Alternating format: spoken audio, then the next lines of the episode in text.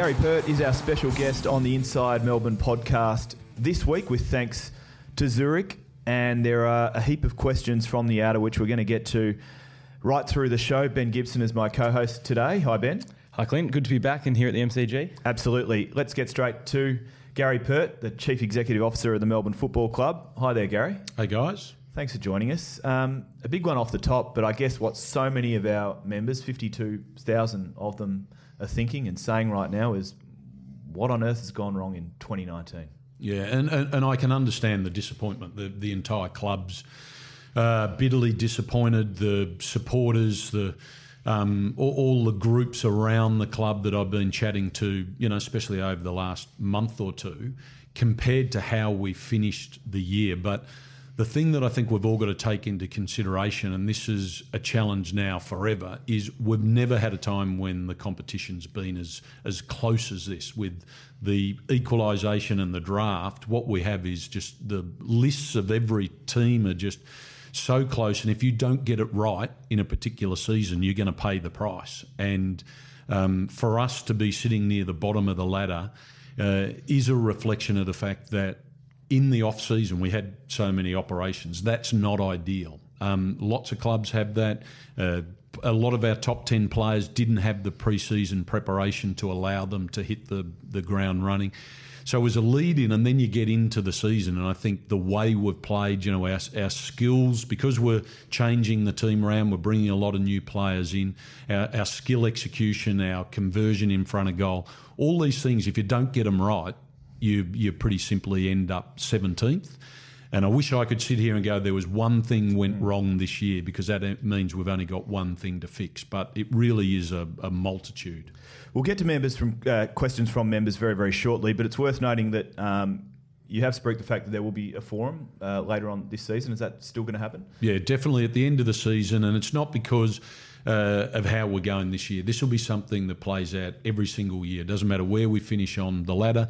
It's about accountability. It's about our members having the opportunity. Like I said, I'm I'm talking on the phone. I'm responding to emails. I'm having groups come into the club. I've gone out and talked to supporter groups, and that's been playing out over the last few months. But the opportunity for all members to come along is something at the end of the season we'll communicate that and it's about having all the club leaders and the football department leaders in the one place and giving the members the opportunity to ask any question they want. Do you feel the pain that the members are going through? Obviously, it's been a tough year, but a long period of time that they've had to sit through. Do you feel that? Do you understand where they're coming from? Yeah, and look, the the members, and this is Members Appreciation Week too, and, and I've got to say, for the supporters and the members that have stuck with the club through, you know, so many tough times, and I, and I know we all hurt, but there's also an element that I'm in the rooms after the game, and I see how much the players are hurting too, and and I talk to Goody and the coaches, and and see how this impacts and This is something they live and breathe every every day, so it's not separate. For for me, this is a club that I'm in here with you guys and the rest of the administration, and and we've got really big ambitions, and we and my belief in what we're going to create is still just as strong.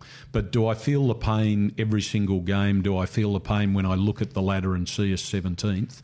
Um, yeah, absolutely. But I, I suppose what I've got to use that to with the footy department and the broader club to say, but we've got to stay focused on what we're creating as a club and it's going to take a little bit of time, but you've got to have a clear vision on what that looks like. And Gary, what members and supporters will be saying right now is that actions speak greater than words. Will there be, or can they expect tangible change at the end of 2019? Well, we're already starting to see that unfold, and and and that change um, will happen. It is happening, and and we're already seeing some really great people, people that have been here for 10 years, sometimes uh, five years, 10 years, that have played really important roles that won't be continuing the journey with the club, and we will be taking that opportunity to bring in some new people, new IP, new energy, new thoughts.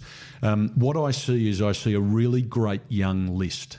And that, that list is is going to be together for a long period of time. And we've got a great coach.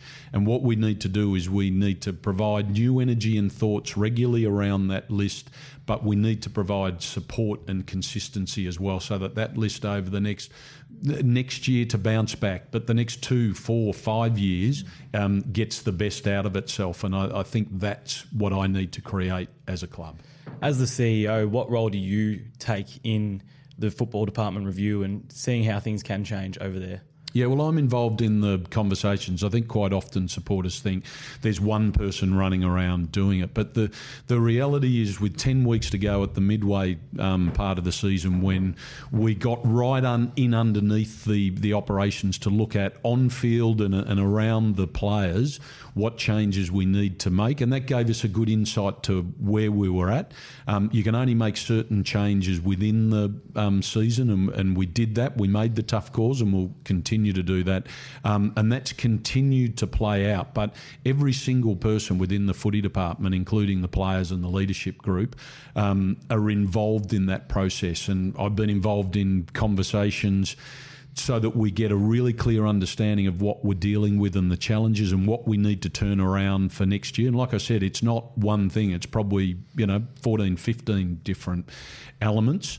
Um, and then obviously, I'm part of the conversations about what are the people, structures, resources, what they're going to look like. Darren Burgess coming in um, is a bit of a game changer in the way that he thinks, um, the way the program will be put together. I've already started to see some of that information about how the program's going to be different, and, and I think uh, the players are going to have a very different um, pre season experience. Um, and, and I just find that exciting. There is a lot of frustration in the membership base. I'm going to get to a few questions from the outer now. Uh, on the forum, uh, in regards to a review, Di Williamson asks, uh, What type of review can we expect of the coach's performance to be undertaken? Melbourne, she thinks, has gone backwards by about 10 years this season. Yeah, look, and, and it's easy to see, um, say that we've gone back 10 years. And, and I understand that people are feeling that, but I, I don't agree with it at all. I, I look at um, when we've played this year on so many occasions, we've been in games. And um, through the skills or even goal kicking, uh, we can go back. There's you know four or five games that we could say, even if we were to have um, converted the opportunities, we're, we're probably in a quite a different position on on the ladder. So these are things we've got to get right. And it, this year showed you that if you're off a few points, in particular areas of the program, you end up near the bottom of the ladder. And in the same way, you can turn it around. Um, and we need to deal with this year. You look at all the powerhouse clubs that are going to play in the finals this year.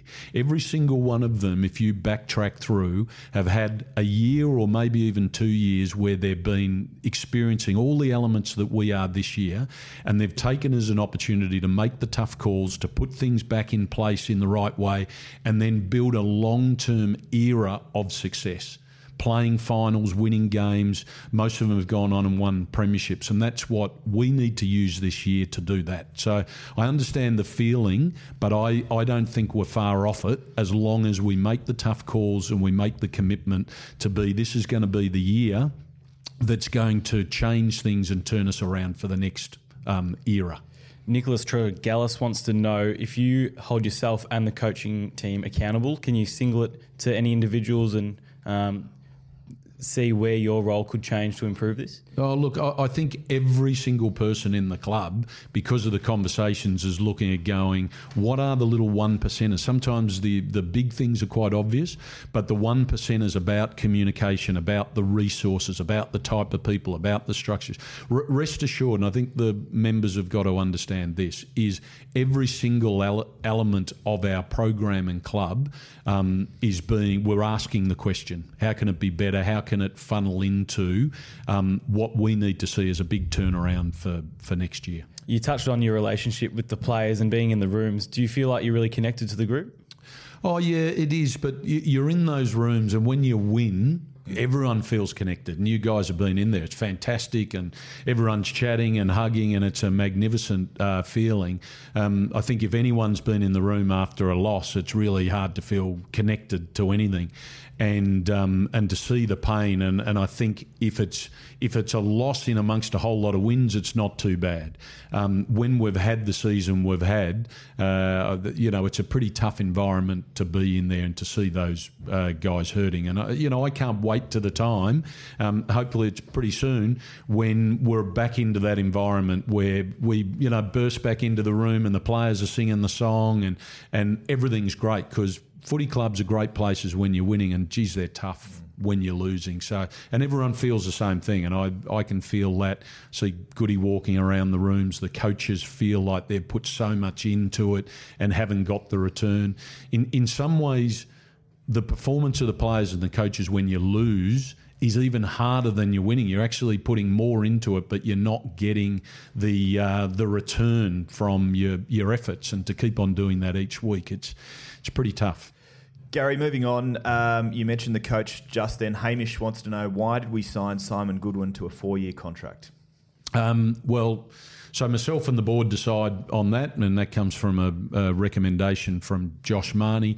Um, I have no doubt that Simon Goodwin is the coach to take this player group forward and to get the best out of the group. And and like I said, it feels really tough at the moment. No one's feeling good about anything.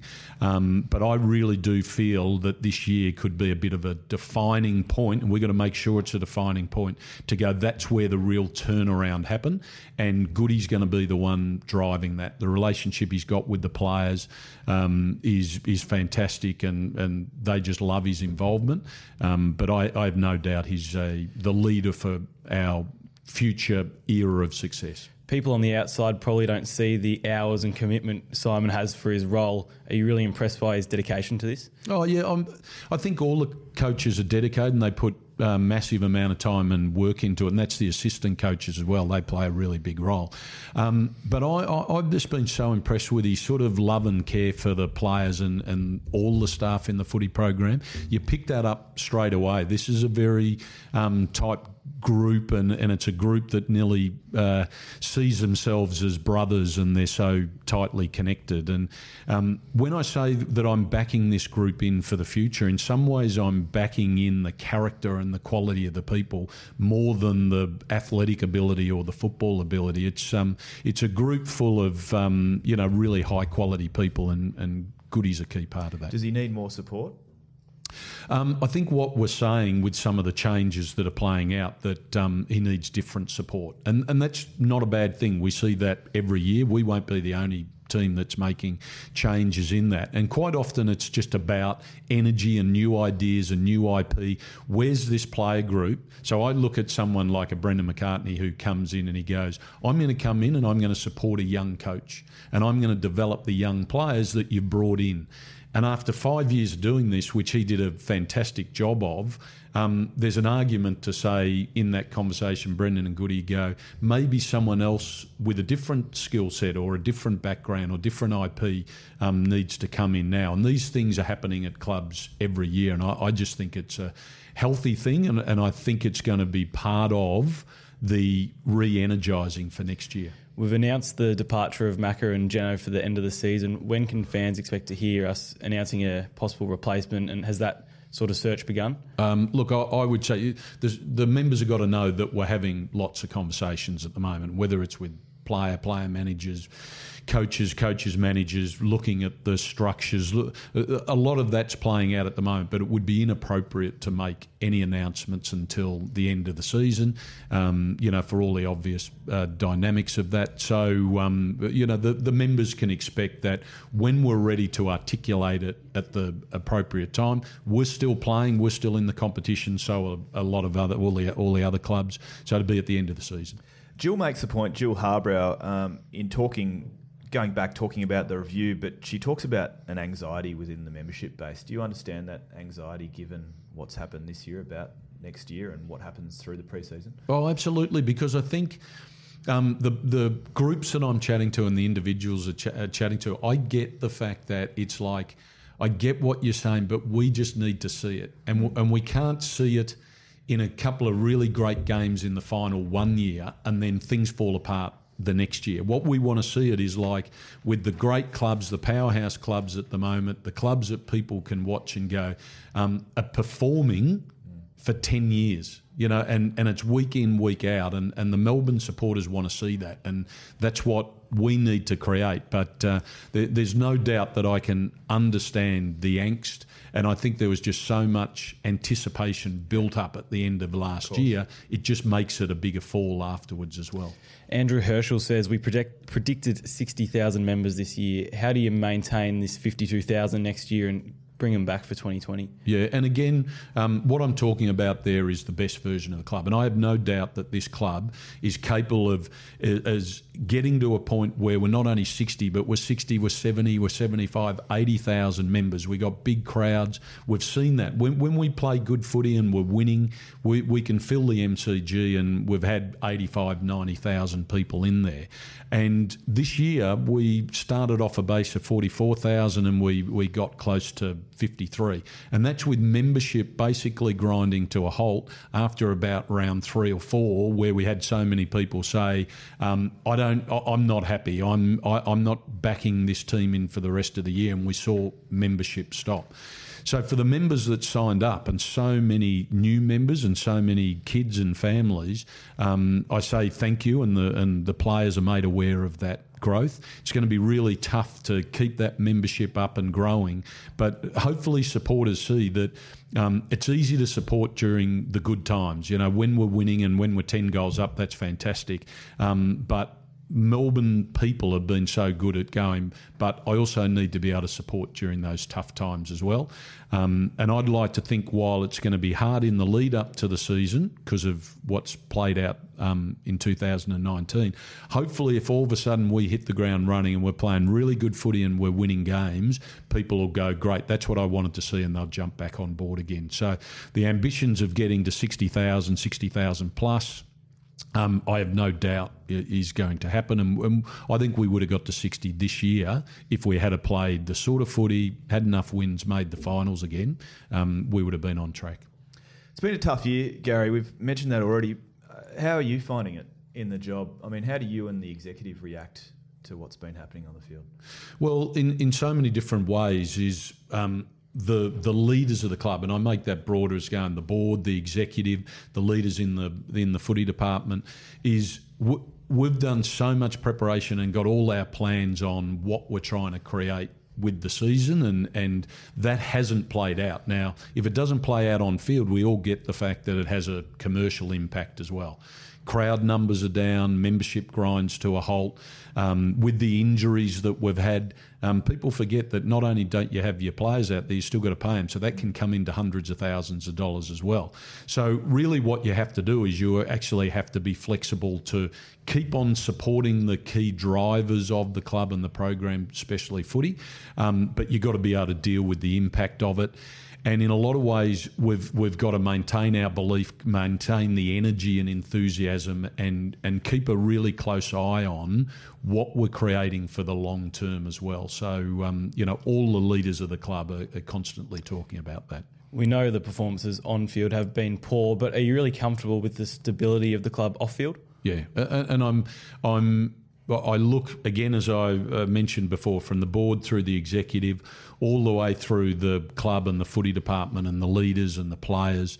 Um, you know, I think the alignment and the commitment and the belief has stayed really strong, um, and that's that's got to be about the confidence of the people that are driving the programs.